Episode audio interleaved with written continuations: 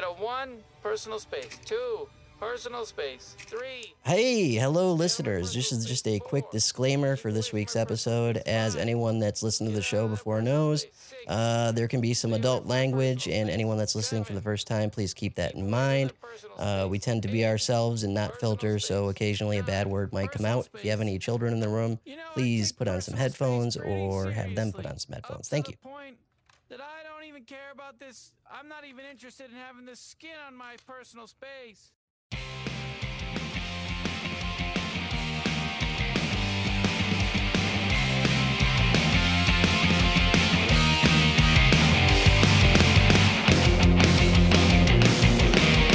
You're listening to the IDP Guys with Sean, John, and Nathan, the Wizards of Fantasy Football. Your go to source for the individual defensive player strategy. And now, three guys who could only make an NFL team on Madden. All right, welcome in to the IDP guys. Uh, this is episode 97. My name is Nathan. I'm here today with Johnny Yo. and Sean. What's going on, guys? It is going. So let's jump right into the question Who are your midseason MVPs? Give me an offense and defensive player. Johnny? Yeah, so I probably didn't word this the way I really wanted to for an opening question. I'm looking for more like who gave you the best value or is like a surprise. Um, you know, because that like the obvious one would be like Christian McCaffrey, right? But for me, Austin Hooper, right? Like I had a feeling he was going to be pretty good this year, but not what he's been. He's been incredible. I don't think he's had a bad game yet this season. He's been great. I've got him everywhere. And Cameron Jordan too. Like he's usually like my DE two on most of my teams, and he's had DE one numbers all season. So both have been great. What about you guys? Go ahead, John. Uh, as much as you hate it, I think Barrett would be my uh, defensive MVP. Uh, 'cause I got him in a lot of places, and he costs nothing, and he's done pretty stellar. Uh, in terms of offensive, oh man, um, it's kind of a tough call. I think uh, I think you're probably right with Austin Hooper. Uh, Mark Andrews, another one that's up there. Uh, Evan Engram to a lesser extent, but I kind of like sticking with the tight ends just because that landscape's been hit even harder than it was last year because uh, Ertz hasn't been playing up to what he should be, and uh, OJ Howard obviously fell off the face of the earth. Mm, Darren Waller. Yeah, I guess I don't have Darren Waller anymore, so uh, I can't uh, Hmm. can't speak to how amazing that must be. Yeah, yeah, yeah. What about you, Nate? Uh, so my offensive guy is Austin Ekeler. Um, mm-hmm. got him pretty late. You know, everyone went the Melvin Gordon train. Then he got he held out, and Austin Ekeler kind of filled in and it did, great. Still doing great. Mm. So uh, he's definitely MVP on my team uh, where I've got him. And then I guess it kind of goes along with this, but Myles Garrett for Mm. defensive. Um, might have been the first defensive end off the board, but um, I still think that some people were going with the big names first before grabbing him. So Yeah, I mean, with with us, a lot of our guys took Garrett first because we all saw the writing on the wall. But a lot of other people took like Donald or Bosa or Mhm. someone like that. So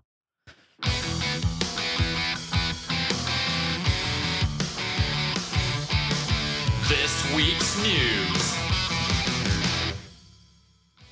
all right, another wonderful, wonderful week of news and notes that uh just keeps getting better and better. Uh, it's all injuries as usual. Um, but first, I do have a message for Doug Pederson. Doug, tell me how my ass tastes. how about them Cowboys? Anyway, mhm. all right. So Moving on. moving on. We recorded on Tuesday last week, and w- none of these IR guys had been announced yet. So these are all a little old. Um, we'll get to the newer ones shortly. But uh, Stephon Tuitt, IR. That's not great. Uh, Akiem Hicks, IR. That's also not great. And John Johnson, IR. Very not great. Mhm. How much does this fuck with you guys? John Johnson's the only one that gets me there.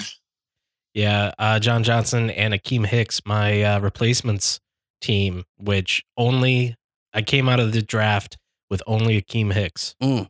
Uh, everyone else came from the waiver wire. Yeah. What happens when you sleep through a draft, especially when it's all IDP. Yeah. So so Hicks is still a defensive tackle in uh, Yahoo.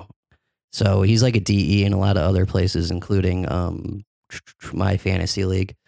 So he's super valuable in Yahoo. So this hurts quite a bit, Mhm. especially with Sheldon Rankins like taking a crap lately.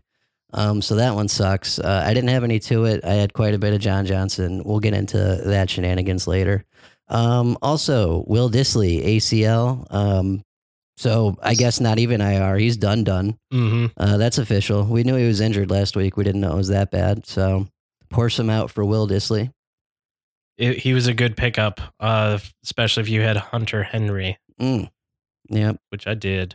So uh, that sucked. And then uh, there was the Thursday night game where Frank Clark came back to life. Hey, that was that was great. But then uh, Mahomes got uh, his knee screwed up. Mm, That wasn't great. no. Yeah. Uh, no, that's uh that's a bummer all around. Yeah. Um, so that makes a lot of fantasy players not valuable over there in Kansas City, and also uh, Mahomes is just fun to watch. Like, hmm despite how much the media makes it really annoying, like he is a lot of fun to watch.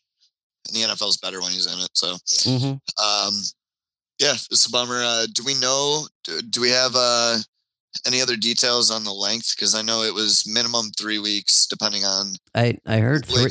I heard three because he's he's doing better than expected, and they got back the best report possible. Okay, that's good. Uh, then yeah, just three weeks without Mahomes should be Yeah. fun. Uh, you know what? They might be able to manage through that. Get a win or two. I mean, you know, it, yeah, I got to take a look at their schedule, but Mhm. it's it's not going to be easy because their uh, the running game really depends on their passing game opening up the offense Yeah. right now. yeah. I don't have any Mahomes. Everyone jumped up like stupid early to take him. Same. So, what about you, Sean?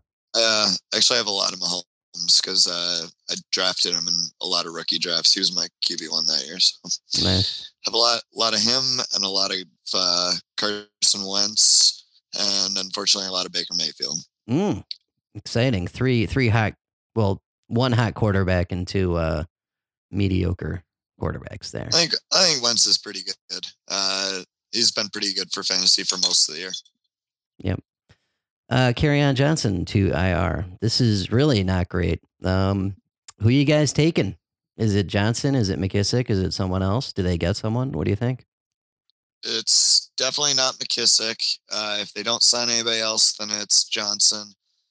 There have been talks about Kenyan Drake. There have been talks about Jay Ajayi. A lot of people are going to drop a lot of waiver wire budget on Ty Johnson, and it's basically just a shot in the dark whether they sign somebody else. Mm. I think they have to, they have to sign somebody else though. Um, they just traded away Quandre Diggs today.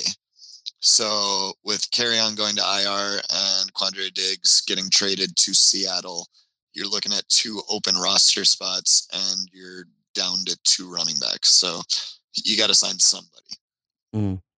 Well, we will keep an eye on it. Um, speaking of catastrophic injuries, uh, Thielen is definitely missing next game, and we'll see what happens after that. Um, that's not great. I think they said they changed it to day to day, but since it's a Thursday game, he's going to miss this Thursday. Yeah, yeah, it's So too, I don't- too I soon. don't- Yeah, Yeah, I, th- I think he'll be fine for the following week. yeah. And uh, Cousins is turning it on, man. He's actually looking pretty good lately. So we'll see if that continues. Pretty easy when you have 35 seconds in the pocket.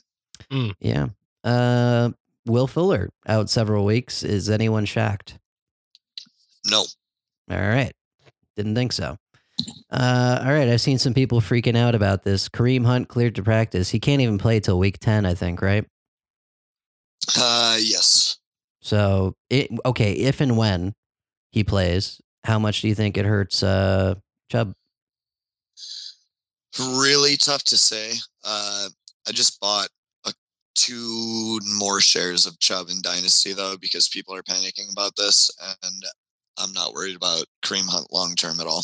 Yeah, agreed. Uh, okay, Matt Ryan, ankle. Um, they said there's a possibility he plays this week. I don't know, man. Um, it's not like they're going anywhere this year. Why risk it? You know what I mean? Yeah, I, I, agree with that, but teams generally don't think that way just because the coaches and GMs have such short leashes where like Mhm. if the season just goes down the drain, their jobs are likely on the line. Mm. Um, I'm not familiar enough with uh, Atlanta's front office to know how short that leash would be or if it would be short at all. But generally, teams don't play it cautious like that. Well, I hope they don't. I, I need it. I've got him. He's my quarterback in the free agency friend frenzy league. Mm. So I'm completely fucked if he's going.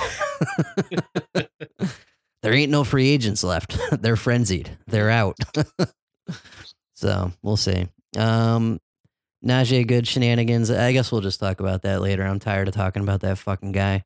That's Mm. all my DMs these days. Um, Leighton Vander Eschmeinscheiser should be good to go after the bye week. Um, Okie dokie. Yep, neck injury. Isn't that crazy with the size of his neck and the, the roll he's got back there and stuff? Part of the big neck gang. Yeah. Uh, Delanie Walker, ankle injury. Who knows? Jonnu Smith actually did something this week, so that could be interesting.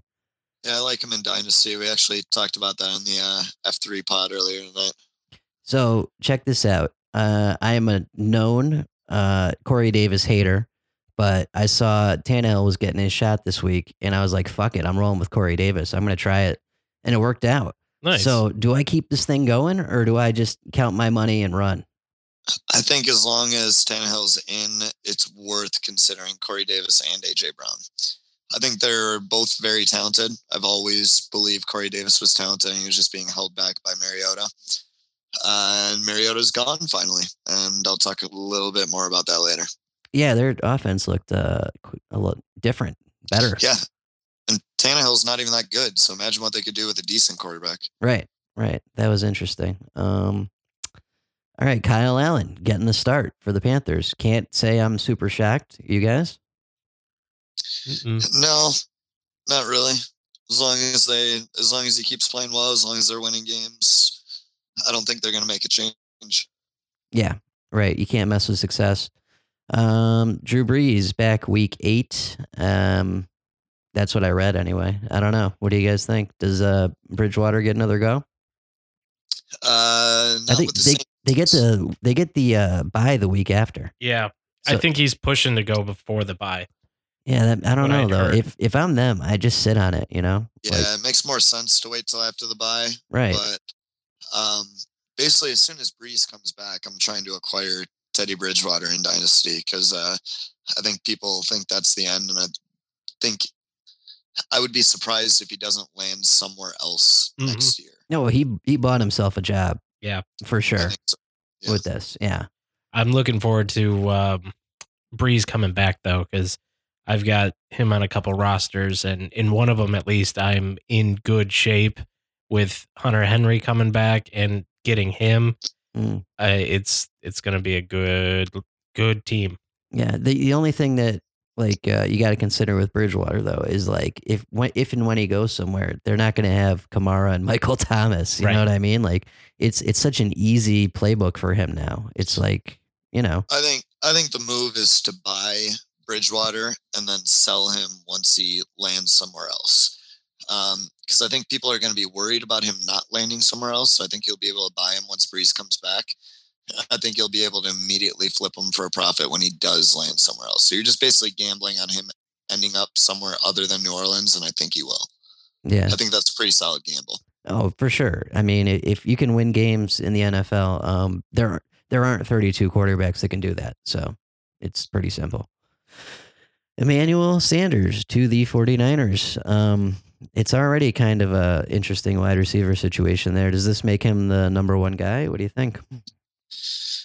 Uh, another thing we were talking about on F3 Pod, uh, Joey is a 49ers fan, and he really liked this move for them. I really didn't like it for them, and I didn't like it for Sanders either. I think.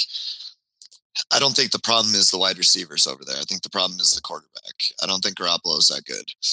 Um, He's beautiful though. Yeah, yeah, sure.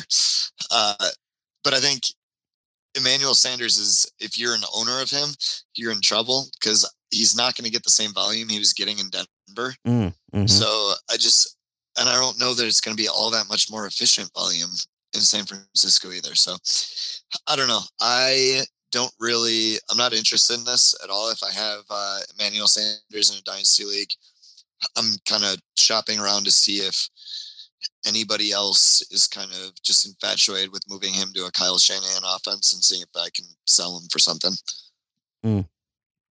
Yep, we'll see how it plays out. More trades. Quandre Diggs to the Seahawks. You know what? This actually for them, for the Seahawks, makes sense. McDougald has been hot dog shit all year. Yep. This is uh this is a really good move for them. He's a really good player. Um and he can play all over the secondary. So I really like this move for them. Uh the Lions got basically peanuts for him. They traded him in a seventh for a fifth. And uh, like fifth round picks, they're usually special teams contributors. You know, it, it just I don't know. Didn't make a whole lot of sense for me unless they're making a corresponding trade that is going to require them to hash out some money for somebody. And I don't really see them doing that. I did see the Spotrac on that in the next three years. Like they clear a lot of money, a lot of space. Uh, this year it's like 1.3. Next year it's like two something, and then like seven the third year. yeah, but I mean 1.2, 2.3 isn't all that much. No, money. no, not at all. Then you, But then you just ship them off after two years and then you save Mhm. the seven. But um yeah, I just like to me, you don't trade away good players for random draft picks at the back end of a draft. You know, I don't know. It didn't make any sense to me. And uh, I don't think that 1.5, 2.5 million is going to move the needle much on somebody they can sign. It'd be a lot easier to restructure. mhm. Yeah, Lions Twitter's taking it well. I, I'm just wondering. So his replacement was um, Justin Coleman. Justin. No, that's the corner. It's um Tavon Wilson, right? Oh, Tavon Wilson. That's right. Uh, it's actually probably going to be Will Harris, to be honest. But I don't know. There's a there's a lot of moving parts over there, but like the fact that you have depth of the position is not a good reason to just trade guys away for fifth round picks because fifth round picks very rarely end up making any sort of meaningful impact on a roster, whereas Quandre Diggs could make a meaningful impact this year. Yeah, I'm gonna do a little waiver wire scouring later if he's out there. Um, I could see him displacing like McDougald. Definitely, he's been terrible, and he's pretty beat up. He didn't even play this week, so Yeah. we'll see what happens. Um, Mohamed Sanu to the Patriots. Um, okay, I don't I don't know how much of a move this is for him. I mean, they moved a second round pick for him, so I didn't. I don't know. This is another bizarre one to me where they already have a lot of receivers. I guess this to me makes more sense for next year than it does for this year, um, because I think Josh Gordon only has one year left on this contract with the Patriots. So theoretically, they let Josh Gordon walk. They get the compensatory pick. They use it on somebody, and they already have new on the roster. So you know, you get a third round compensatory pick for uh, Josh Gordon when he walks away.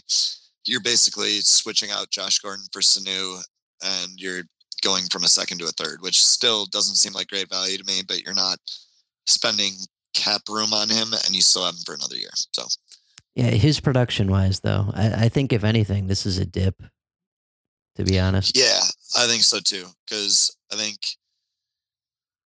they're not the aired out offense they used to be, and there's a lot of other weapons there. So yeah, it's gonna be more inconsistent. Like like he's been pretty good this year on the Falcons. He's been pretty good. Mm. What do you think of uh, Calvin Ridley now that Sanu's not there? Oh, it's got to help, right? It's got to. Yeah, I mean, like this is a bad time to buy Ridley because Sanu was never going to be a long, long-term piece of this offense. Should have been buying him when he was down this year. So, I mean, what you're looking at now is a hold window. You can't really go out and buy him anywhere. Well, so I've got um, Ridley in a couple spots, and he's been up and down. You know, there's been times I've had to plug him in, and then times that I'm not playing him. Do you think he becomes an auto start? Uh, it's going to be between him and Austin Hooper just continuing to get more and more volume. So, but yeah, I feel good about it for Calvin Ridley. Yeah. All right. Uh, that's about it for news. I did want to talk about Darnold seeing ghosts, though. Um, you guys see that? I did. Yeah. Kind of fucked up. So, all right. So, never mind that they just like laid him out to dry on national TV, made him look like an idiot with that, right? Uh, there's all kinds of New York papers that are pissed off about that today. I get it. Um, understood. So, the thing that that's interesting to me is that fucking defense, like, was in his head that much. You know what I mean? Like, Yeah. four interceptions, what, five or six sacks, uh, zero touchdowns, zero points of any kind. Mm-hmm. Uh, they had like 60 yards at halftime. It like yikes, fucking yikes. Yeah. Yeah. I saw It- something It was bad. Yeah, something on the defense. Uh the Patriots have let up 27 points right. Like total this year. total. Yeah. and they're it, it, the last I saw, number one in every statistical category on defense, um, which is Their terrific. uh, point their point differential is the best since 1920. Jesus. Christ! It was the uh, Buffalo All Americans. Wow. Mm, yeah, and well, as we know, when the Patriots have a good defense, they generally take it pretty far. Mm-hmm. So, Yep. All right, that's it. All right. Well, how about we talk about enough talk about how the Patriots did. How did we do? How did you do, Johnny, in your leagues this week? Uh, I did pretty good. I got crushed in Yahoo, so my my diamond rating is going to take a bit of a hit. Um, but overall, eighteen and seven, including my third week of eight and zero in college this year. So that was pretty Yeah. sweet. Two and six Yahoo, four and one sleeper, four and O dynasty, up to two twenty five in best ball, and lost fourteen dollars in FanDuel. How about you guys? I had a really bad week. I won five out of 11. So Mm. Mm, It's, uh, it's two rough weeks in a row for me.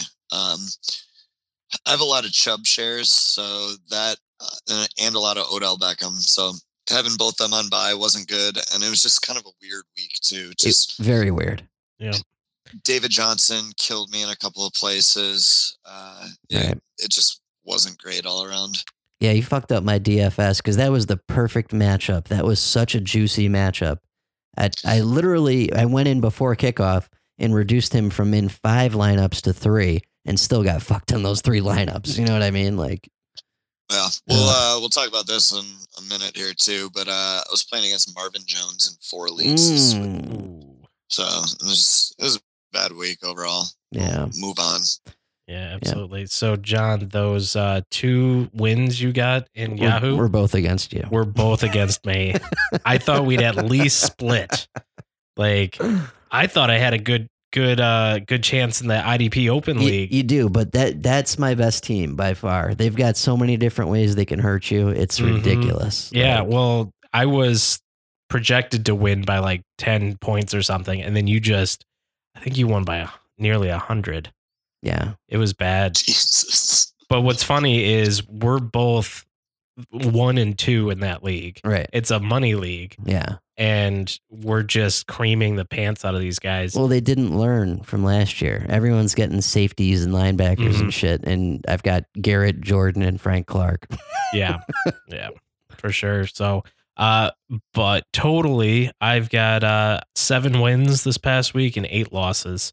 Uh, still not eliminated from my eliminator, which is getting tight. There's only um, I don't know, a few more of us, maybe six out of all everyone that's in it. But uh, and I am doing really well in the Snap League. Mm. I am like two games up. Yeah, On saw that. everyone. You're in, you're in first place. Yeah. Yeah.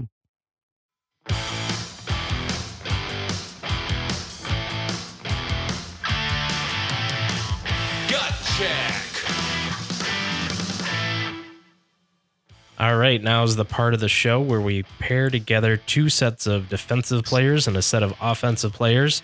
Uh, we talk about how we like them compared to the other, and then we put them into tweets and send them out for you guys to let us know what you think, and we'll talk about it the week after. So let's talk about last week's gut checks. Uh, we'll start off with offense.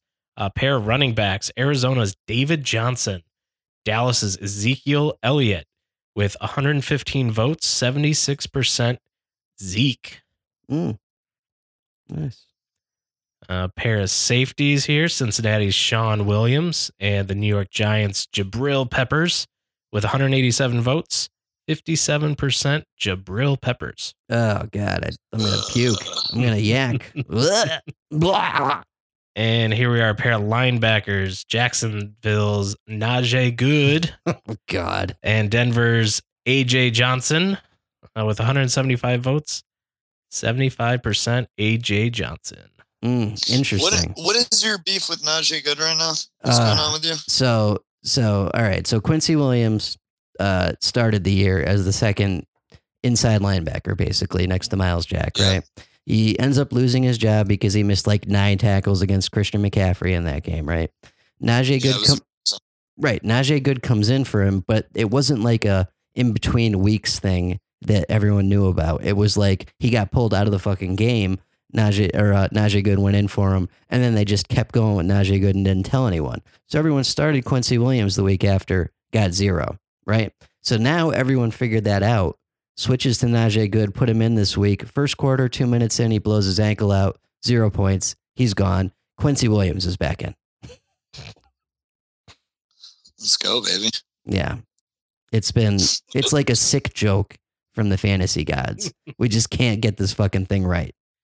And then you said there were people in your DMs. Oh yeah, there's all kinds of people like, what's up with Najee Goode? He's got zero points. It's like, well, there's a Q next to his name, and uh, you know, type his name, type his name in Twitter, you'll find out real quick. Mm. Like, yeah. So Cool. anyway, all right, this week's.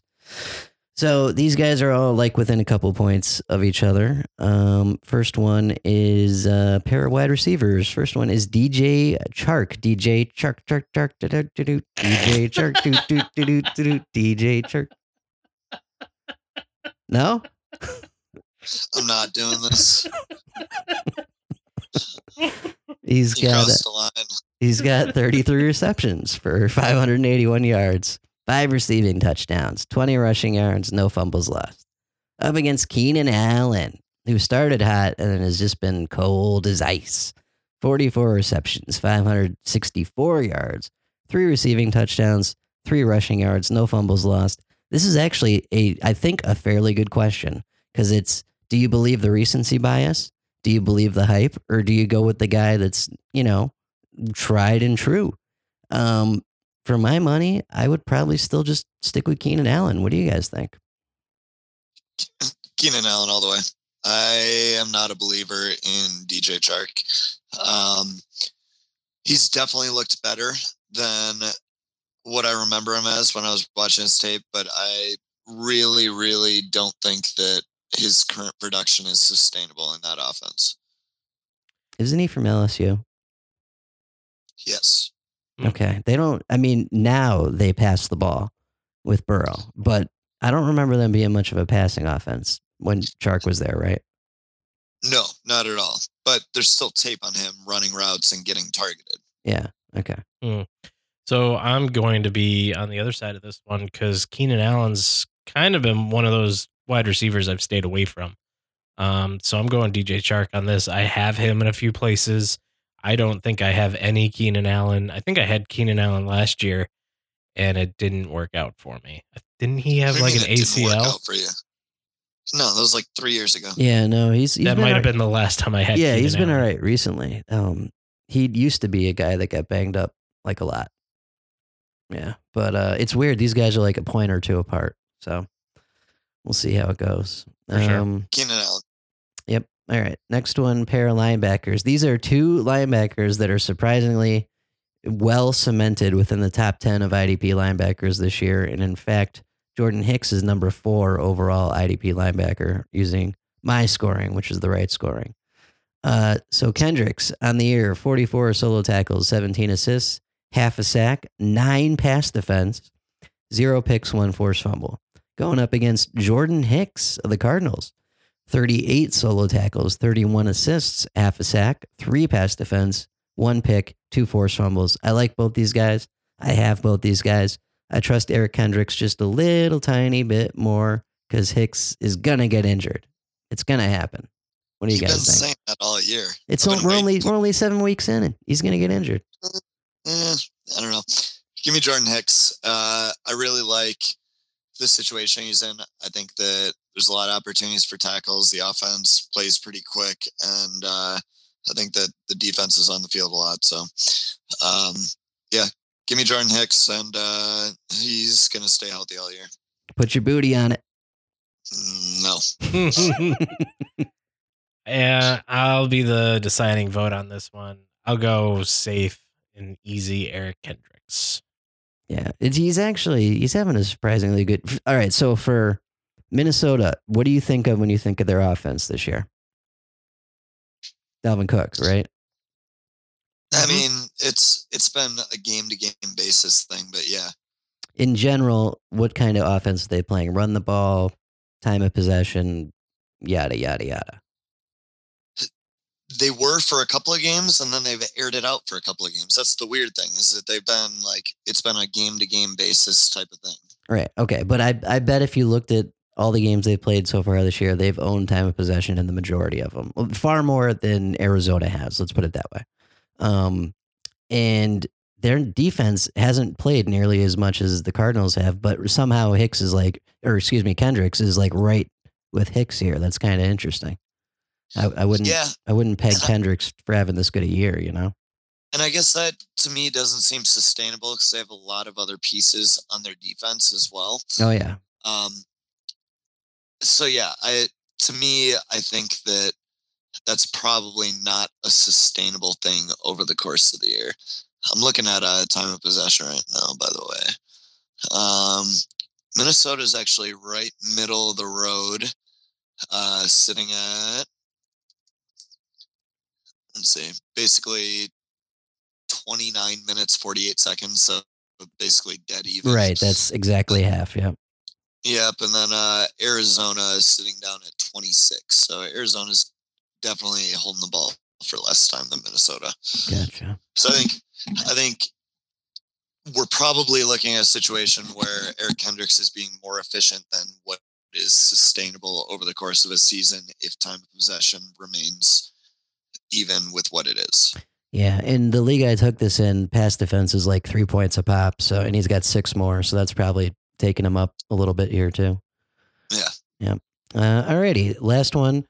Excuse me. Pair of cornerbacks. These guys are solidly in the top ten of corners, and they're a point or two apart. First one is Chidobe Awuzie of the Cowboys. Twenty-one solo tackles, twelve assists, six pass defense, one pick, no touchdowns, no forced fumbles. Versus Jaire Alexander of the Packers. 16 solo tackles, tw- uh, six assists, no sacks, 10 pass defense, one pick, zero touchdowns. I think I like, I mean, I like Awuzie as a Cowboys fan, but I like Alexander uh, for the pass defense. Like 10 pass defense, seven games in. That's really good. Mm-hmm. That's really good. Yeah, he's an animal, and I think uh, Rodgers struggled a little bit the first couple of weeks, but I think moving forward, that offense is clicking, and uh, opposing teams are going to have to throw the ball. Yeah, a you know, you know who else is playing really well IDP corner wise there? Kevin King, man. Like Mm-hmm. playing really well. And I think Kevin King is just getting picked on a little bit more. Oh, I'm- I'm Um, sure. I'm sure. And it reflects it in the points. Like he's he's a great IDP corner. Real life, I don't I have no idea. I don't care. yeah, I'm going Jaire Alexander there too, just for what Sean said. Uh, opposing quarterbacks have to air it out, and Alexander's a beast. Yep. Alrighty. Did we want to cover this listener question? We totally blew past that. Oh, you are very much correct. Yeah. I'll take the listener question. Uh, the question is From Alex. in from Alex. Thank you. Uh, in an eight-team dynasty league, would you trade uh, Chase Edmonds for two early 2020 thirds, which would be like having two 2020 seconds in a 10 or 12 team league?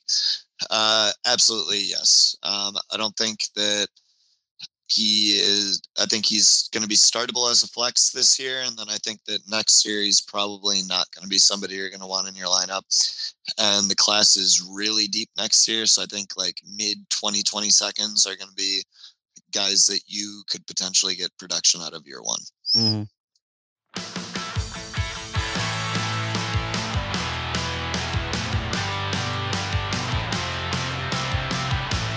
Special guest.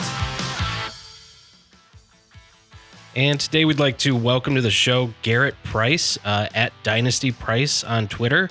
Uh, Garrett, welcome to the show. Thanks so much for having me, guys.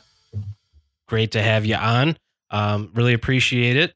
Um, so to kick off, we usually start off with uh, some football questions. Uh, your history of how you got into watching football. Yeah, so I've been watching football for a long time. It was uh, my dad always watched the Browns growing up, and uh, part of it, part of it was for me that I just wanted to like mess with my dad. So uh, low key, like when I was real little, I was a Steelers fan because he was a Browns fan. So like I, I talked my mom into getting me like a Steelers coat and like all this Mm. stuff, and my dad was super pissed. Um, so that was kind of like what really got it going. And then uh, the Browns lost their team, and so like it was kind of less fun because there was nobody to like actively root against. So, but when they came back in '99, I jumped on board, and I've been a been a diehard Browns fan since, which uh, is is tough to do. Um, even, even when you think you're winning, you're somehow somehow still losing. Uh, so it's uh, that that's interesting. But uh, but yeah, so I, I watched watched football starting at a young age and, and fell in love with the sport. Played it all the way up through uh, high school and then into college. Played linebacker at a small school uh, called Malone University, which is actually where uh, Ashton Dulin, who plays for the Colts, uh, that's where he came from. oh, that's that's pretty cool. Were, Yeah. Were you like a middle linebacker, outside linebacker? Mostly outside linebacker. Uh, did a little bit inside, but mostly outside linebacker. Nice. Good stuff, man. Good stuff. So, how about on the fantasy side? When did you get into that? was more like high school was when I first started getting into it a little bit. Like a couple buddies of mine and I, we would we would like draft teams, and then we would lose interest by like week three and completely forget about them. and you know, we would argue who had the best team, but we never actually checked our scores or lineups or anything like that. Uh, then it wasn't until college that I really started taking it serious. Uh, and a buddy of mine was like, "Hey, I'm going to do a dynasty league." And I was like, "What? What are you talking about?" He's like, "No, no, no. Trust me, it's really cool. You like you keep your players every year." I was like, "So you don't draft or anything?" He's like, "No, no, no. You do, but only the rookie. So it's like kind of like being a real GM." And I was like, "Okay, I'm in." And uh, then it got the ball rolling from there. It even had some like weird scoring uh, things. Like uh, it's a it's a, and we still keep the same scoring today. It's actually a half point per completion league. nice. I do that in my home league. Yeah. Love it. So it it skews quarterback scoring so badly, but Right. it's beautiful. Yeah. Mm. Awesome. Awesome. So, full dynasty. Are you guys doing like a super flex IDP or is it just like uh, PPR? What, what kind of league is it? Yeah, the the rest wasn't too crazy. Uh, it, it's just a PPR, kind of small rosters. Uh, the roster size was more similar to like redraft. Like each year, I keep convincing them to like add a player or two to the roster. So I think like total we're up to like twenty players on a roster now. Uh, so I'm working my way up, but it's still still pretty shallow overall. Um, but everything else is is kind of basic. Um, just a lot of guys that enjoy football, a lot of my college buddies, and that kind of stuff. Well, so you're you're on the IDP guys show. We got to ask, do you play IDP in any of your leagues? I do. I uh, I play in way too many leagues to begin with, uh, so that that is an issue. Uh, but I'm currently in two IDP leagues. Uh, no, check that. I'm in three IDP leagues right now, and they're they're pretty deep IDP leagues. Like you start, uh, I think in both of them you start nine defensive players. Hmm. So there's there's quite a bit uh, quite a bit going on with it. Those uh, dynasty or those redraft? Dynasty, Nice. Nice. yeah. So there's there's a lot going on there. Nice. You guys do. finally Uh, getting around to the point where I'm convincing all my friends back home to start doing IDP dynasty. So we finally got that ball rolling.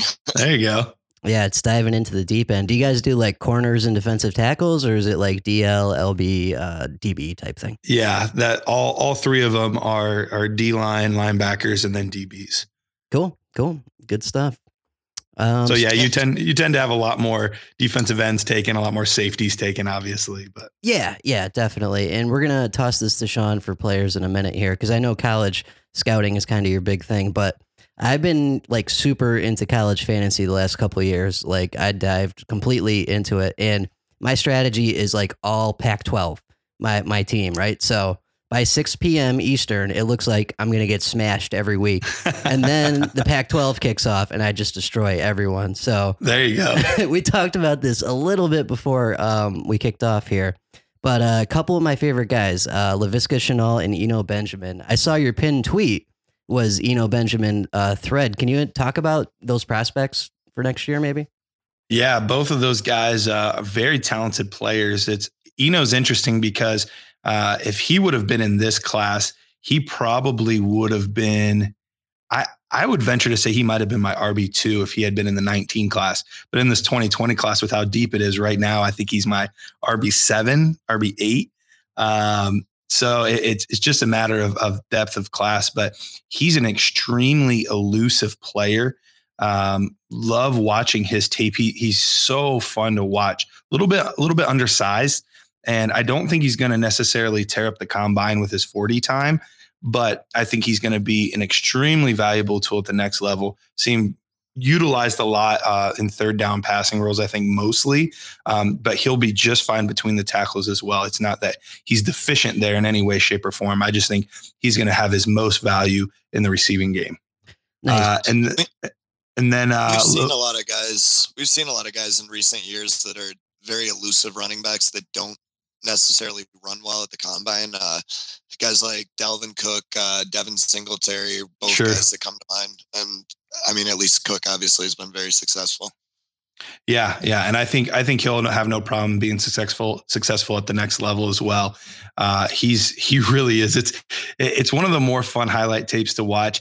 Last year's tape was a little bit more fun than this year's because uh, the team is just not.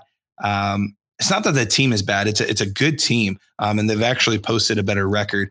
Uh, but some of the other available options uh, on the offense, the line isn't nearly as good.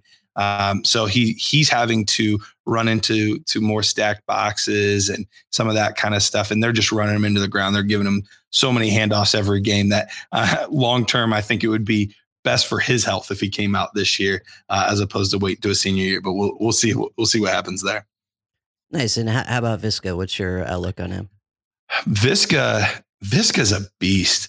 Um, he is, I mean, he's what, like 6'2, 220, 230. Uh, I mean, he is just a man. And, but the, the crazy part is he's more, even though he's a very, very talented receiver, it's almost like he's a running back trapped inside a wide receiver's body. Uh, he's very, very physical, um, very aggressive. The thing that's going to hurt him, though, is he has not been able to stay healthy. We're constantly seeing him nicked up, banged up here and there. If he could stay healthy, I think he's a lock for the first round of the NFL draft. But with all of these injury concerns, I think it's pushed pushed his stock down a little bit. Yeah, definitely. And I just had I had one more, one more. Um, so Anthony Gordon, right? Obviously, everyone's on the Minshew bandwagon this year, but dude, I was I was watching Minshew last year. You know what I mean? I I know what this guy's capable of, and Gordon is in that same offense at Washington State, and he threw nine touchdowns against UCLA, and like no one knows who this guy is. Is there any chance he gets drafted, or what do you think? You know what, Anthony Gordon's an interesting case because uh, you're right. It's same offense. Um, that that Minshew is in, and I think that's going to help his case. Um, and he does have some talented players up there. Come comes to mind right right away is his uh, running back Max Borghi. Yeah, um, Borghi. Yep. Yeah, yep. He's he's he's a nice little back there. Um, so uh, the tough part is though. You don't see as many of the talented defensive prospects typically in the Pac 12. Um, and so I think that hurts the stock of some of these guys. I do think he ends up getting drafted um, but we we do see pretty good depth, especially with guys like Joe Burrow bursting onto the scene. Um, also in the Pac, you have Jacob Eason, who's really kind of uh, come up boards a little bit. So I, I do think there's a chance he gets drafted, but I think we're looking more in like the sixth, fifth, sixth, seventh round. Gotcha, gotcha. All right, Sean, it's your show. yeah. So uh, I do want to get to the 2019 class, but uh, kind of what I want to do is talk a little bit just about the landscape of the 2020 class because obviously when we're looking at it right now, we don't really know where these guys are going to land. Um, so you kind of tear them out by talent. So if you kind of want to just like walk us through how many guys right now you're thinking are like landing spot proof versus guys that you think can contribute immediately uh, if they land in the right landing spot and just kind of like walk us through the depth of the class.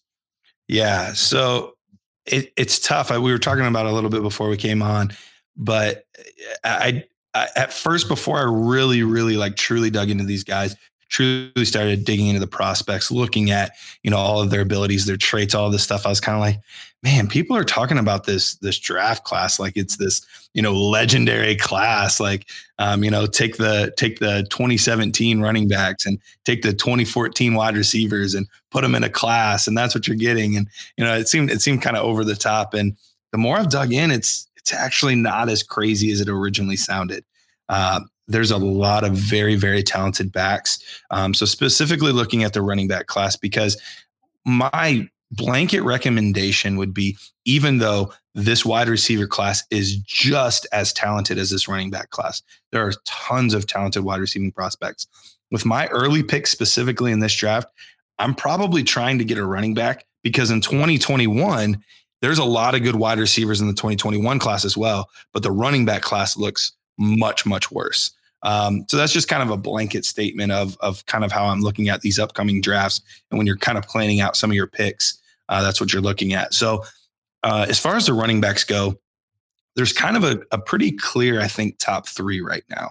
We have D'Andre Swift uh, out of out of Georgia. You have Jonathan Taylor from Wisconsin. you have Travis Etienne from Clemson.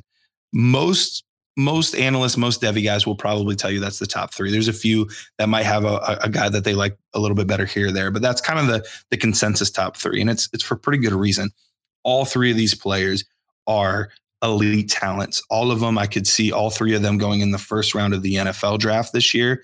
Um, I think almost almost land landing proof, uh, landing spot proof um, specifically with with D'Andre Swift more than even the other two a little bit. But uh, the other two, I'm I'm not concerned regardless of where they go. But the cool part is all three of them get it done in different ways. They're not uh, all all um, play their play styles isn't exactly the same. They're not doing all of the same things.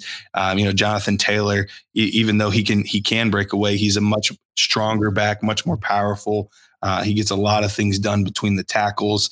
You have D'Andre Swift, that's a little bit of a jack of all trades, good receiving game, um, able to make guys miss. I mean, his dead leg cut is is a thing of beauty. Um, Travis Etienne is an absolute home run threat every time he touches the football. Wouldn't be surprised if he's running like a 4 3 4 or something like that. I mean, he has got real track speed. And one of the things that he does beautifully is acceleration off contact. So he makes contact with the player, breaks the tackle, and gets to almost full speed instantaneously. Uh, so all three of these guys are really good. Then you have a pretty big second tier that um, I think there's going to be a lot of value. And this is where I think a lot of these guys that are kind of more fridge running backs are in danger of losing their job because depth between RB4 in this class and RB8 or 9 is just as good, if not better, than the top three from this past class that with Miles Sanders, uh, David Montgomery and Josh Jacobs. I would have Josh Jacobs just behind those three guys. And then Miles Sanders and, and David Montgomery would probably be like running backs eight and nine or nine and 10 in this class for me. Um, so that just kind of tells you what you're looking at. Now, I know I don't want to take forever listing all these guys, all their attributes, but names to keep an eye on. Chuba Hubbard uh, is, is a big name. Najee Harris out of Alabama. Uh, a guy that's a little more under the radar, Ke'Shawn Vaughn out of Vanderbilt. Mm-hmm. He's a really talented player. I like a lot.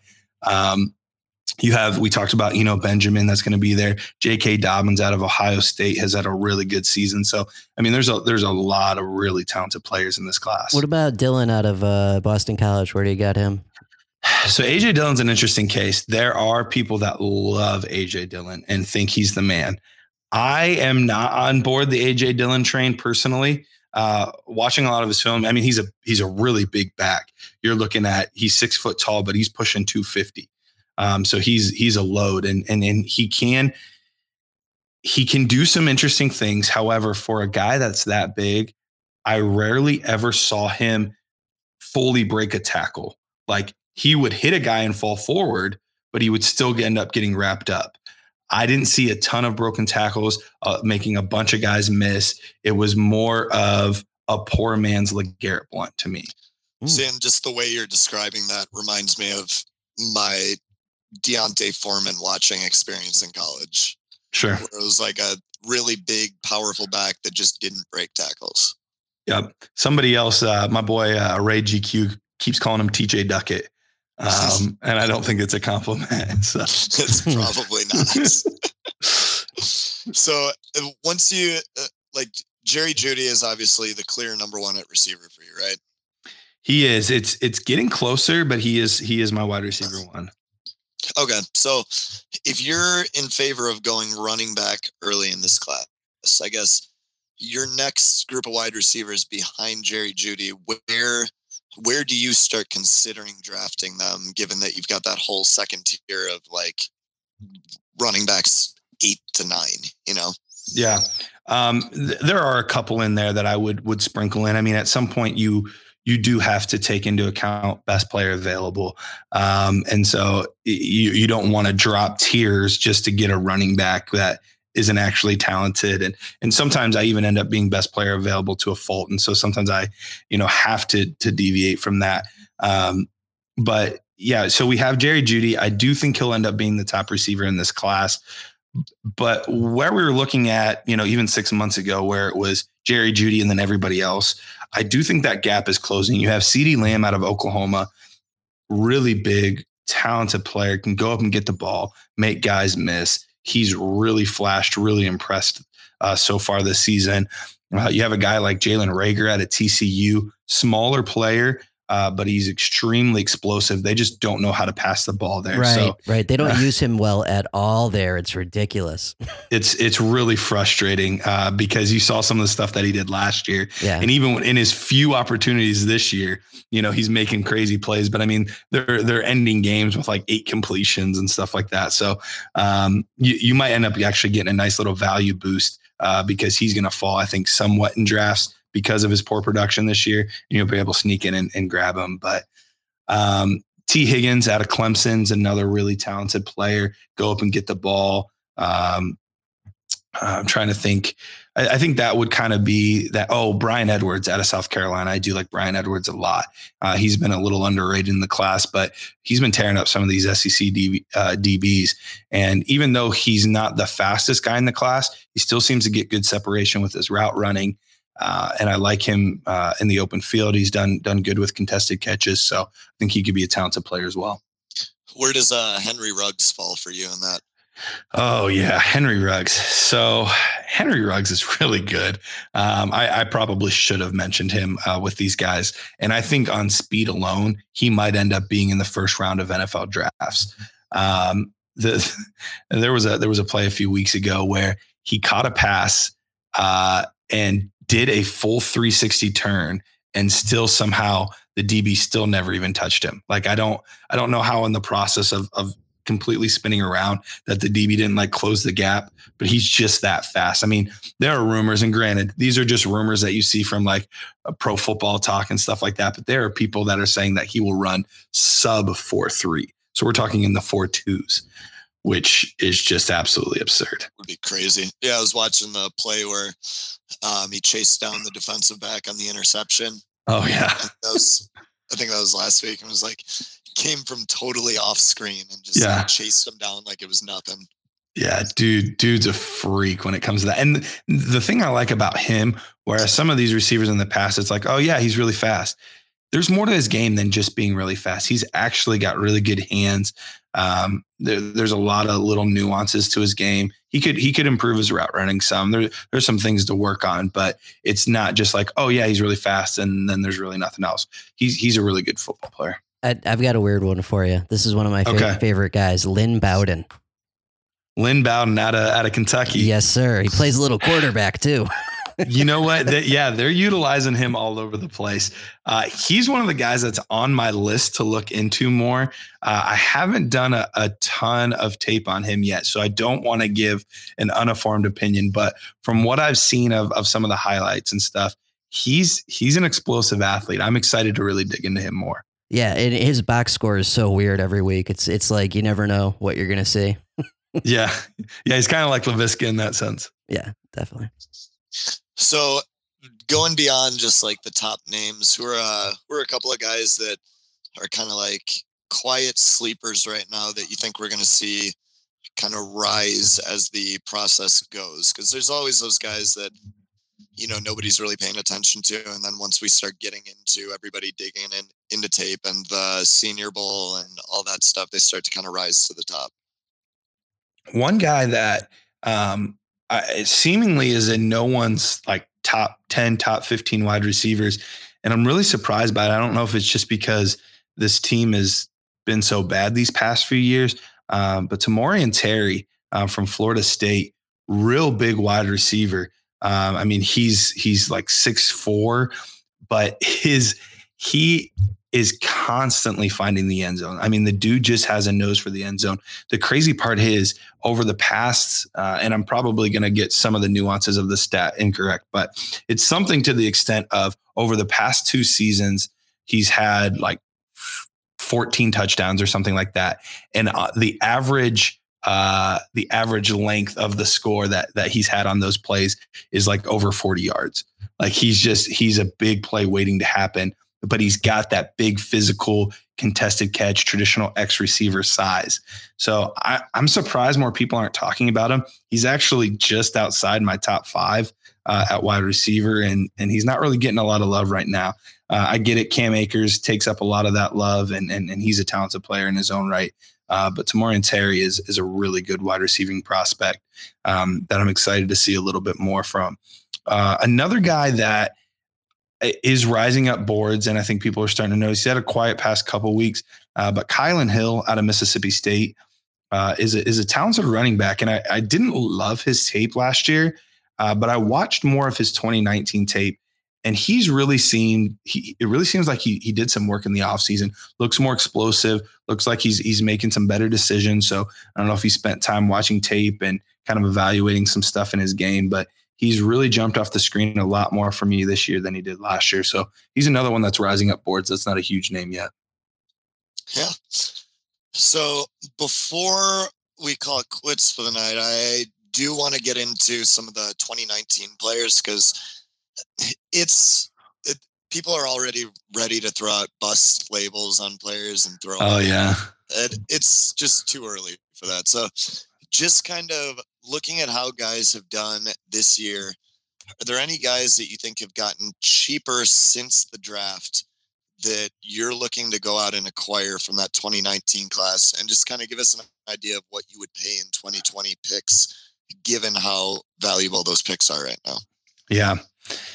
So one guy that I've loved from day one, and and I'm pretty sure that we we've even talked about him on Twitter and and, and whatnot. But I love JJ Arcega Whiteside.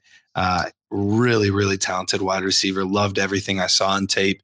Part of it was we knew that this was going to be, especially when we saw that he landed in Philly, that this was going to be a little bit of a waiting game. Uh, you know, he it's going to take some time for him to develop. It's going to take some time for him to get acclimated to the NFL game. Uh, and there's there's other wide receivers ahead of him. So I do think that JJ Arcega Whiteside has uh, the ability uh, to be able to be a wide receiver too in this league. I've I've yet to see someone uh, be able, uh, specifically a wide receiver. I've seen it some more out of the tight end position, but the ability to be able to box out a player in the end zone and high point the football was just uh, he did it flawlessly. It was um, like a um, Madden cheat code in college. It really was. Like he was just he was so impressive with that. Uh, so he's definitely a guy that I'm looking to acquire. Another player that I think could end up having a, a second half of the year surge uh, that hasn't really broken out, so to speak, yet is Justice Hill uh, with Baltimore.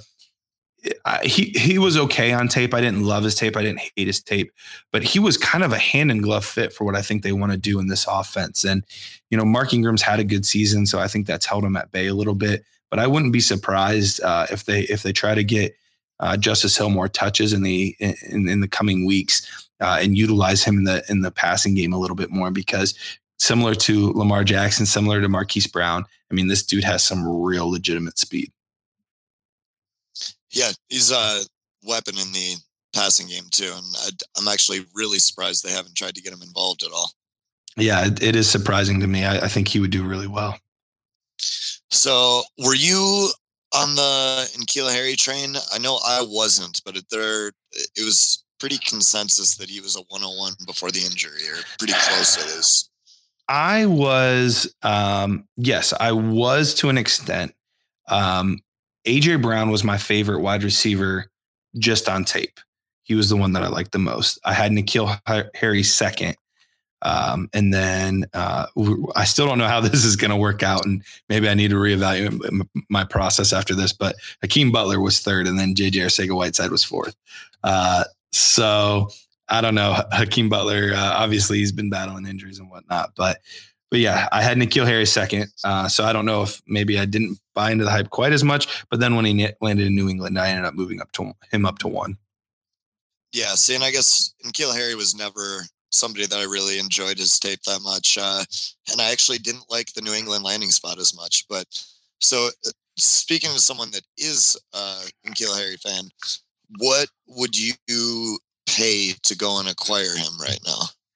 You might be able to actually get him surprisingly for a 2020 second uh, with how much, how high the hype is right now. A savvy owner won't do that, um, realizing that, you know, two months ago they paid you know a top four pick probably in order to acquire him so most guys won't uh, but the recency bias and the impatience of owners is is always something i underestimate so uh, yeah you might be able to get him for a second more than likely you would have to give up a first and i don't know that i'd be willing to give up a first to acquire him at this point okay so you're kind of on the like you're not willing to buy at his projected current price right now Correct. Correct. Yeah. If I have him, I'm holding. Um, which it's funny because even though I had him that high, he I actually don't have any N'Keal Harry shares, which is really interesting. I think I ended up drafting those running backs before him, and then I liked him even with the landing spot. I liked him similar to J. Jaw. I liked him similar to Deebo. I liked him similar to AJ Brown, and so I usually just traded down and ended up getting one of those guys later. Yeah, and I mean I had all those guys ahead of him, so um, I wasn't going to land him anywhere. But um, then the last one I'll ask uh, Hakeem Butler. What uh, what would you be willing to offer to try and acquire him? Uh, he's going to be. I think he's only going to get cheaper because I'm not even sure that he's going to play this year. So I would probably wait at this point, and I'd I'd even wait till maybe right before the deadline to try to acquire him. And I would actually, I mean, if it was just straight up, I'd be fine using if if you're a contender and you know your pick's going to be towards the very end, I'm okay with a super late second. You know, if it's 211, 212, I'd feel more comfortable with like an early third. Was it would be what I would feel more comfortable with. The sky's the limit for that guy. Uh, and if he can really get the the Larry Fitzgerald tutelage, uh, he, he's such a big, physical, imposing receiver. Better speed than people expected when he went to the combine. I really like a lot of stuff there, but man, is he raw. I mean, he is really, really raw. And so he's he's got a lot of learning to do. So we'll see what ends up happening with him. But on upside alone, I think he's worth that early for or early third, late second range. The draft capital with him was just such a head scratcher. Like you'd think teams would be, want to get on board with that, like a big, yeah, athletic receiver. I it just it didn't make any sense to me when he fell all the way to the fourth. Yeah, that was that was puzzling. I I I had him pegged as a late second, uh, early third at, at worst, and so when he fell to the fourth, I was I was really puzzled. Yeah, I had a second round grade on him, and it's uh it's strange because there've been a couple of guys like that in the last few years. Like Auden Tate was another one that he went undrafted, and that was just such a head scratcher to me. And now he's starting and playing yeah. well. Yeah, it just like I don't understand how teams don't see that potential and don't want to try and utilize those tools. Yeah, I mean, a guy that's that big, that physical. I mean, he, I mean, he was showing some of that. Granted, he's never going to reach these levels, but he was showing some of that. What what Calvin Johnson was. I mean, he had some of those types of imposing tools. Um, so I, I don't get why you wouldn't try to groom that and see if you can get fifty percent of what Megatron was. Uh, why wouldn't you try to do that? especially when you're getting down into like the sixth round and stuff. It's like, man, these guys aren't even going to make your roster. Why not take a shot on somebody that has very real, legitimate potential? Yep. So I uh, I screwed up and I did not hold my Auden Tate shares the last couple of years. I I got a lot of them and then I didn't hold any of them. So Oh, bummer. I think I think I've yeah I think I've got them in one league now after all of this. So it's pretty disappointing. But uh, before we get on to the uh, end of the interview here, you got anybody else you want to talk about? You want to talk about uh, some of the stuff you're working on over at Dynasty Nerds? Sure. Yeah, we're uh, working on quite a few different things. We actually just released something this week for for our Nerd Herd members. Where uh, we kind of have a, a film room now, and so we're uh, getting a, a bunch of tape and stuff like that, trying to put them all in one place. That way, it's it's accessible for everybody. Uh, we already have a bunch of 2020 players and even some 21 and 22 tape up for some of these guys. Um, so it's going to be it's going to be a really valuable tool because I know for a lot of us we're we're scouring YouTube and trying to find different tape in different places. This will be a one stop place where you can get four, five, six videos um, that are all cut up just specifically of that player to be able to look through and watch. So that's something that we just recently launched and, and we're pretty excited about. That that's pretty awesome. Yeah. That reminds me of the old um was that draft, Draft breakdown? breakdown. Breakdown, yeah, Yeah. thanks. Uh are you guys trying is that what you're trying to kind of replace? Because I know that's been that was huge in the dynasty or the uh, NFL draft community. Yeah, um, you know, I never actually had the had the pleasure of being able to use that, um, but from what I've heard, it, it's it's in a similar vein. Nice. Yeah, that was uh, that was something where the void was definitely felt last year when draft breakdown disappeared. Um, so having that over at Dynasty Nerds would be huge. Yeah, so we're, we're we've already got about thirty some prospects up. The goal the goal is to have sixty or more prospects up with a minimum of four videos each, if not five or six. So Yeah, no, that's awesome. Awesome. Well, thank you so much, Jarrett. To find you on Twitter at Dynasty Price, you're writer with Dynasty Nerds. So thank you so much for coming on the show. thanks for having me, guys. Thank you.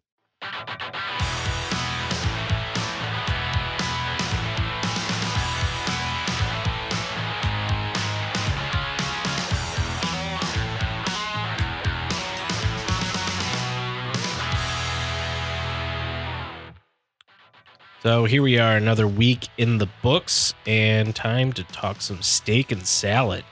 Um, Johnny, what's your steak this week? My steak this week was prime rib, grade A. Doug Pederson guaranteeing a win, then getting his asshole blasted in on national television Sunday night football. Demarcus, uh, Jesus Christ, Lawrence. Wow, I almost said where. You That's- did. Yeah, that's old Cowboys. Demarcus Lawrence with the uh, sack strip fumble, like immediately. He was one of the guys that was pissed when this guarantee thing came out. And he came and played like he was pissed and just put this thing to bed immediately. They scored 14 points in the first five minutes. This thing was over before it started, and Pederson looks like an idiot. That was my steak. Uh, mine was Mariota getting benched because finally uh, my boys uh, Corey Davis and AJ Brown get to breathe. I'm with you. I'm with you. I, it's nice to see Davis actually have like a real quarterback and see what he can do, or a semi-real quarterback. See what he can Yeah, do. Yeah, realish. Realish. Yeah. Right. Uh, so my steak is somehow being two games up and and in first in the snap league. Nice. So That's that's a bitch of a league to figure out week to week. I only have one lineup. I don't have any depth. right. No, that's that's usually how it goes. Is I don't have any choices. I just I Um, just go with what I, what I, what I can do. I had two guys on bye, and I still beat Dougie by twenty points. Jesus. Um, I made a trade for Sly. Mm, mm-hmm, I traded Tampa Bay's defense for Sly, mm. and that was probably the best move I I made right at the beginning with from, with Trader Joe, and um, yeah, I've just been I've had one loss. Yeah, Trader Joe had a good strategy. Um, he doesn't have enough kicking though. MV Mhm. Prater, man, he's he's got me in the hunt.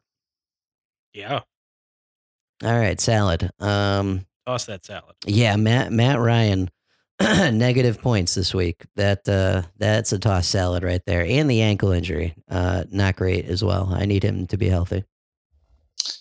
Uh, my salad is Lions season being essentially over.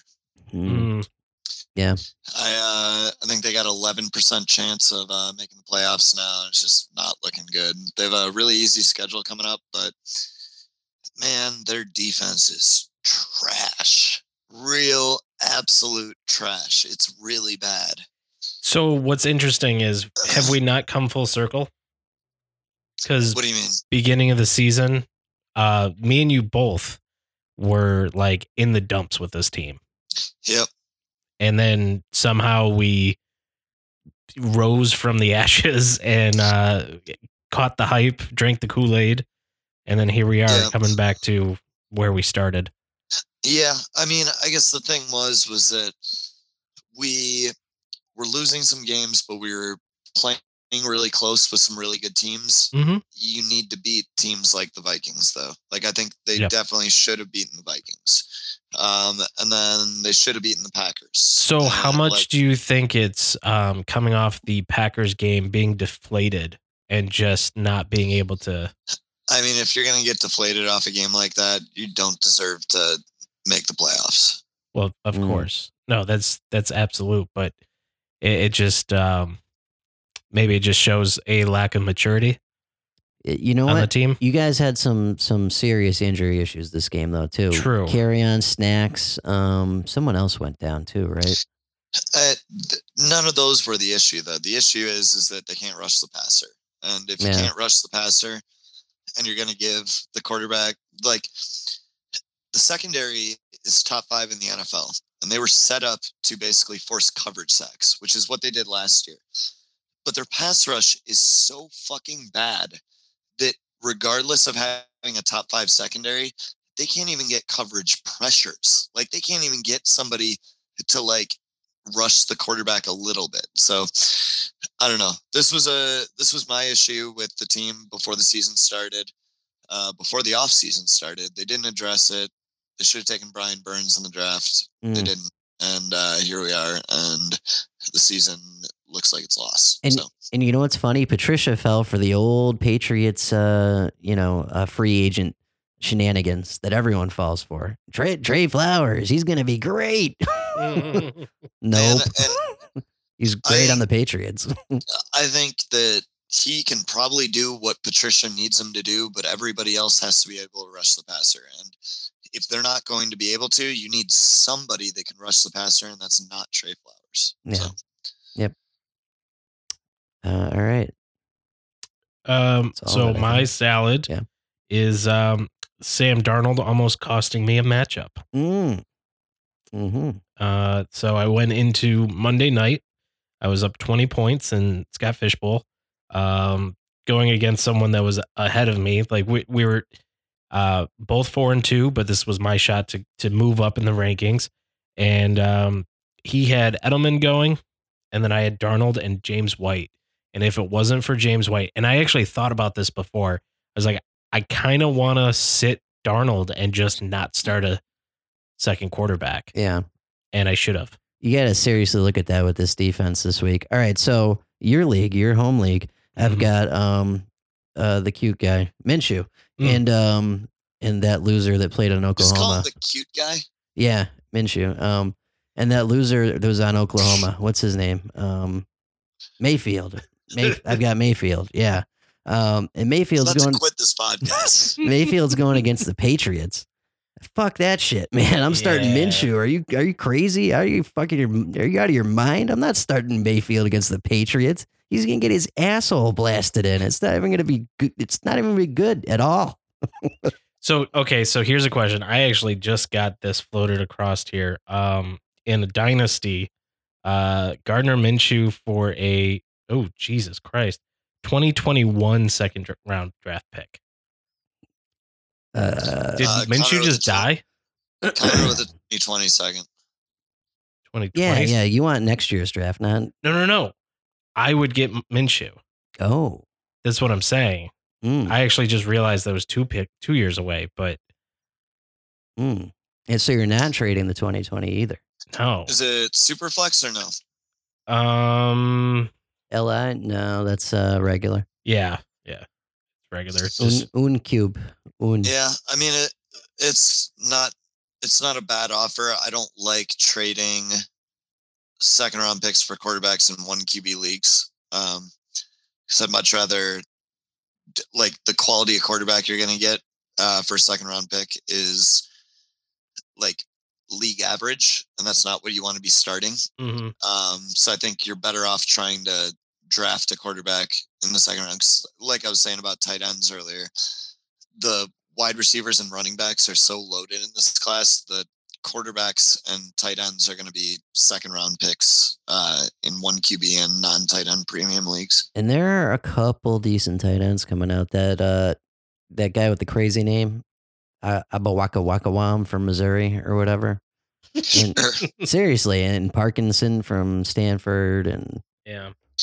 Yeah, it's just it's uh it's not nearly as good a class as the last few that we've looked at. Um, but there are definitely some players coming out. yeah, So for this team, I've got uh, Jimmy G, Matt Stafford, and Drew Lock as my Mm. quarterbacks. Yeah, there's there's no reason in a one QB league to trade a second round pick for another quarterback. Gotcha. All right, so let's do a week in review. Uh, we'll go through our overexceeded met expectations and underperformed. Johnny. uh, overproduced this week. Frank Clark overproduced. Fucking finally. I've been writing in that stupid article every week that this is going to happen all year. Thank you, Frank. so so let, for our podcast mm. listeners, let's mm. give a little bit of the Easter eggs that you've been oh, dumping into Oh, okay. those. So, Sean, have you ever seen the Tim and Eric show? Yeah. You know the I Sit Down When I Pee song? Yep. I translated that into German and hid it throughout my article. Oh my god. That's not it. Like he's uh, he's been doing some stuff with captions. People have been catching on to it. It's become like a thing. Yeah, yeah, I've been doing some some stuff. It's it's interesting. I it, it's it's boring writing the same shit every week, and if I'm gonna do it, I'm gonna have fun with it. You know what I mean? So so Well, there's a great I saw the Bill Cartwright one, so nice. So it's okay. So there's a great Getty Images picture of snacks like squatting like he's taking a shit, right? And my caption every week since since that picture was taken in like week two or three is the same every week when I do the Lions. And it says Damon Harrison takes a shit on the field in front of thousands of horrified fans. Detroit, USA, circa 2019. oh man, the things we do. Anyway, uh, overproduced. Frank Clark, Tyler Davidson. Do you do you guys even know who that is? Tyler spelled weird. Davison. what do you mean spelled weird? T Y E L E R. Davison with no D either. Davison. Yeah, Davison's a real name. But uh I thought you were just gonna spell Tyler, like most people spell Tyler. I was No. just wonder how you spell Tyler. No, he's got an extra E. Um, do you, do you guys know who this is?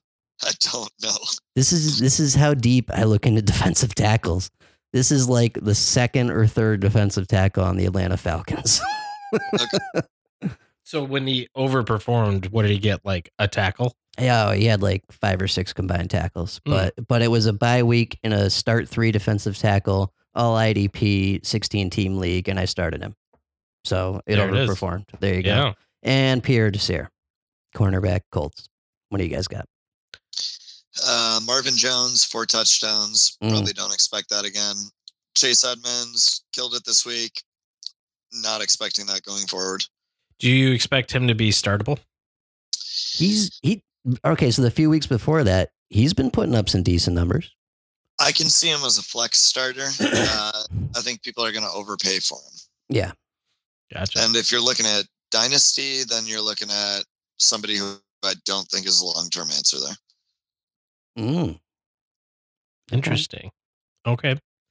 Uh, so my overperformed, um, coming from the LA Rams to the Baltimore Ravens, Marcus Peters with a interception, sixty-seven yards to the house, yeah, which that was nice. you're. I mean, first off, you're not going to get that like often, but the fact that he was able to make that bi-coastal move and uh, come out and do something to affect the game Yeah. and keep uh, getting points for his owners. Right. So. All right. Met expectations.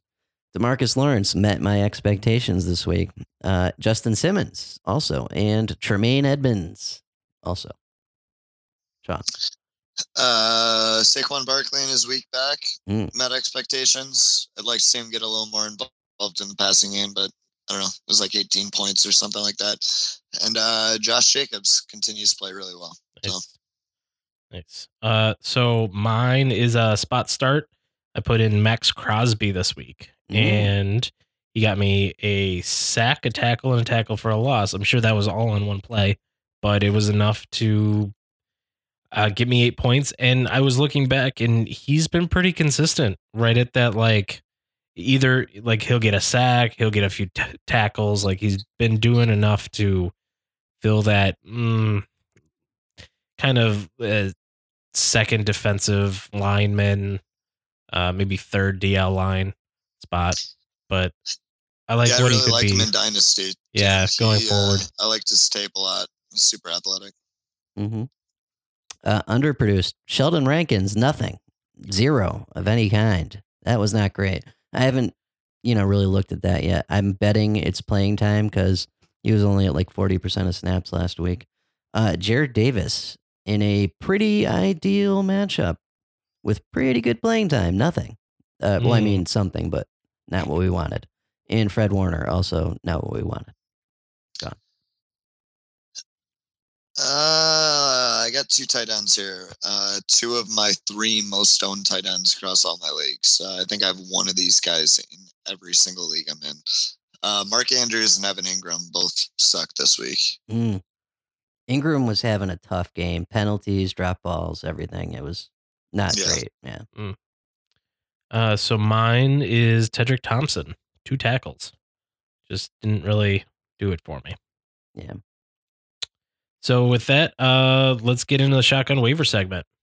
Eh, on that offense. Uh, Ty Johnson, yes, definitely worth a pickup. Um, be aware that they may sign somebody else, but uh, just in case they don't, worth a pickup. J.D. McKissic, his role is probably not going to change with on Johnson going.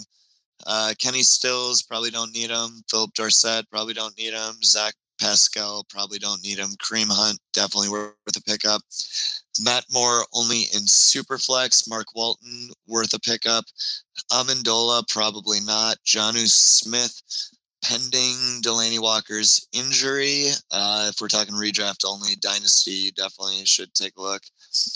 Jai, worth thinking about. Um, I don't know whether you'll get a payoff there or not, but depends if you have somebody droppable. Luke Wilson, yeah, tight end suck this year. It's worth it. Benny Snell, maybe. Uh, ben Watson, no. Dallas Goedert, maybe. Uh, Mike Gesicki, yeah, I think I'm on board with that now. Chase Edmonds, yeah, if he's on your waivers, pick him up. Gerald Everett should already been picked up. Corey Davis never should have been dropped. Uh, Marquez Valdes-Scantling, definitely worth a shot. Keke Coutee, worth a shot. Cool.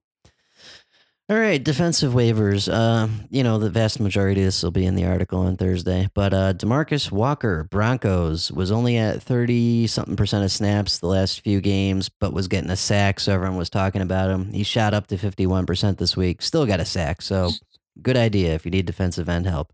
Here's what happened with John Johnson gone.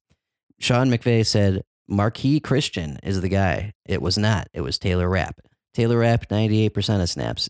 Eric Weddle, 84%. And Marqui Christian, 80%. And Rapp moved to strong safety. Go get yourself some Taylor Rapp. Uh, Hmm. Hmm. I feel like I feel like one of us has been saying that since the year started. Y- yeah, but if. Did you know John Johnson was going to go out for the year? Like, come on. He's been he's been playing all year though, man. He's been averaging like five tackles a game. Yeah, whatever. He, he's good now. Give me the win. Give me the win. Fine, you can have it. Uh, all right. So Milano has been injured. He was out this week. With Milano out, Lorenzo Alexander moved into a spot, played 96% of snaps, had a massive week. So it's like a short term thing until Milano comes back. But sure, if you need help now, uh, Lorenzo Alexander, not a bad idea. Najee Goode, Quincy Williams. I explained that fucking situation earlier. um, I don't know. I don't fucking know. All right, stop asking me. Stop asking me. Go get someone else. Jahlani Tavai up to 82% of snaps this week. Surprising, right? Um, so he's back. Uh, BJ Goodson has been steadily rising in snaps. Oren Burks is not going to be a thing. Uh, Goodson's starting to get some numbers now that his playing time is coming up. So if you need some linebacker help, deeper leagues, not a bad idea. Patrick Peterson came back from suspension this week, had a great game. If you need cornerback help, that's not a bad spot at all. Jarran Reed came back, defensive tackle for the Seahawks this week, played 85% of snaps, didn't do much, but he will, and he's got the playing time. So grab him if you need defensive tackle help. JPP should be back this week or next. Grab him if you need defensive end help. David Mayo dropped like a rock to 46% of snaps this week. His production suffered as well. I don't know what's going on with that. Um, could be Tae Davis, could be the matchup. I don't know. It's just uh, it's risky. So keep that in mind if you want to keep playing him. Matt Ioannidis, this guy, this guy right here, fucking great waiver wire defensive end pickup. Had uh, led the Redskins in tackles um, as a defensive end. I believe he did anyway. I don't know. Um, he was up there. He had a really nice week. Wesley Woodyard continued to play him if Jayon Brown continues to be injured. Unfortunately, Kiko Alonso saw some more time this week. He's up to 80, uh, 60% of uh, snaps. That could be a matchup thing because they were against the Bears, who generally like to run a lot. I don't know. We'll have to keep an eye on it. But if you're super desperate, Kiko might be worth a shot. Josh Bynes continues to be a thing with Onwuasor out. He only had 75% of snaps, but he had a good game. Uh, with Nigel Bradham out, Nathan Gerry is a thing. He played 100% of snaps, had a really good game. Uh, Sean Lee, if LVE is out, is a good option, but LVE should be fine. Um, Neville Hewitt was out this week. Blake Cashman took his spot, played 90% of snaps, had a really nice game. CJ Mosley, 83% of snaps in his first game back. Underperformed, underwhelmed, but he'll be fine. They're just easing him back in, and that is defensive waivers.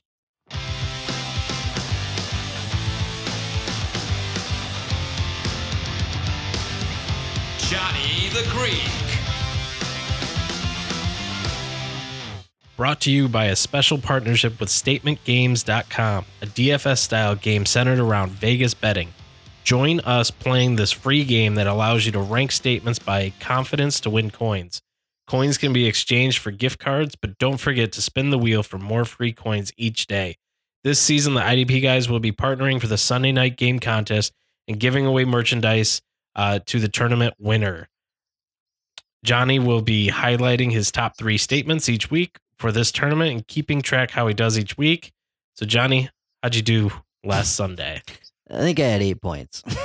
Wow. yeah, we're we're getting up there. Um, I don't know. It's fun. I like it. I'm just not very good at it. Um, but this week, all right, what do we got? We got the Packers and we've got KC. That's ooh, that's actually it's a nice game. Even uh, fucking Matt Moore though. Yeah. Ugh, gross. But still, there could be some Mm. points here. This feels like an over. This feels like an over. I don't know though. This might just be a Green Bay over. So, my most confident statement this week is Green Bay Packers defense over one and a half turnovers. It's Matt Moore. Yep. You know what I mean? They're gonna sack him. They're gonna pick him off. Uh, you know, I could see a fumble, a strip sack, that type of thing. Uh, with Preston Smith, Za'Darius Smith, that pretty decent secondary. Blake Martinez, they're just gonna have their way. I feel like with this KC offense in quotations. Hmm. Um, so yeah, that's my most confident pick. Aaron Rodgers over twenty three point five completions. The Chiefs don't really have a defense. I mean, they made Flacco look bad, but Flacco is bad. So, you know, makes sense. Uh, I feel like Rodgers is going to torch them. So over 23 and a half completions and over 2.5 touchdown passes. Uh, I feel like Packers are just going to destroy them. Mm-hmm. Yeah. Yeah. They kind of, op- Kansas City defense doesn't really stop anybody. Right. I mean, in okay. I, so I understood the De- Denver thing. That's in division. They see those guys twice a year. They know how to beat them, and Flacco's not very good. But Packers, that's just a whole other can of worms. How do you guys think that game's going to go? What's the Uh, maximum touchdowns a quarterback's ever had? Yeah. I don't know that it's going to be that bad. Kansas City's pass defense isn't nearly as bad as what you think it is. I don't think. Um, I'm looking at DVOA here real quick. Uh, let's see, where's Kansas City? Yeah, Kansas City is top five in pass defense uh, DVOA. It looks like their pass defense is actually okay. It's the run defense that's trash. Mm, Mm, okay. so maybe, um, Jones and uh, Williams there. yeah, maybe they'll just go up the gut a lot. But who, uh, who have they? All right, so they've played the Texans. Who else have they played? Colts. Colts just ran. Oh yeah, Colts ran on them. Colts. I mean, Colts the, ran on the them Lions. The Lions wrecked their pass defense pretty good, and they're still ranked fourth in uh, passing DVOA. I wonder what that looks like though after um the Lions played them because didn't the Colts do a fairly similar game script I mean, I mean the and then won they played like they very actually won. similar. They played very similar defense. Right. Mm, but- They they ran. They ran the shit out of yeah, that that- ball. Yeah. yeah, they you're right. controlled time of possession. The, the, See, whereas they ran the whole fourth the quarter. Did, the- whereas the Lions did the opposite. yeah. Um, but yeah, no, they're uh, for DVOA, their pass defense ranks fourth, while their rush defense ranks 29th. Mm. Gotcha. Well, Green Green So- that's the that's the difference of Green Bay this year too is they can kill you both ways. Yeah. Yeah. So, All right. Well, so make sure that if you want to play with us uh, on Statement Games, go to idpguys.org, click the banner at the top. That will bring you right into their website, and you can very quickly create a, an account and get playing in our Sunday night game. Uh, tournament winners uh, will get a. Uh, I think last week was a Philly. know, like a a, regu- a, a regular hat and a winter hat.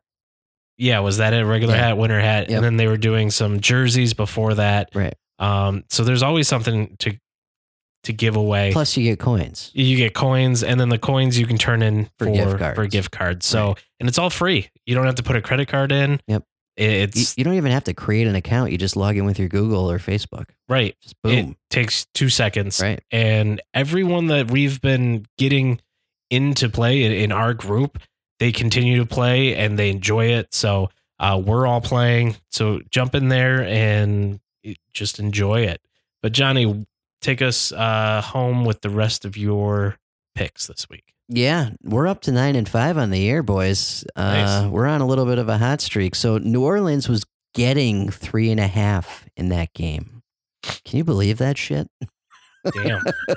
Yeah, that was pretty easy. And then Sean doubted my Patriots minus nine and a half pick. Hmm. How's my ass taste, Sean? Yeah,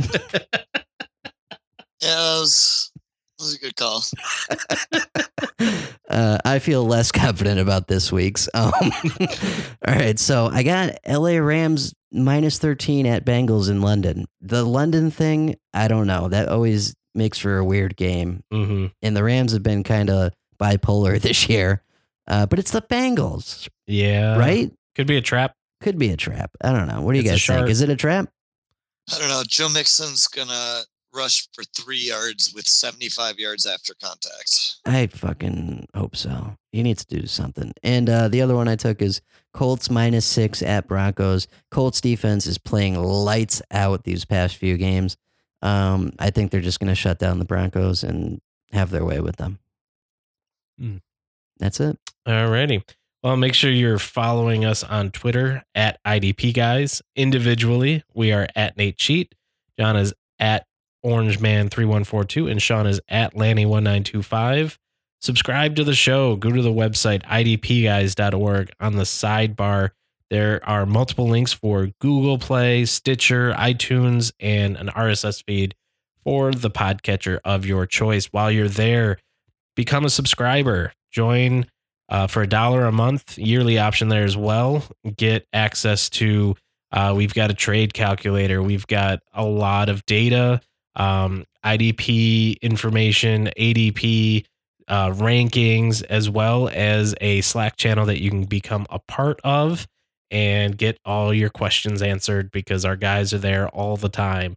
Um, also, we have uh, we're still kicking it with the YouTube channel. We've got multiple videos going up each week.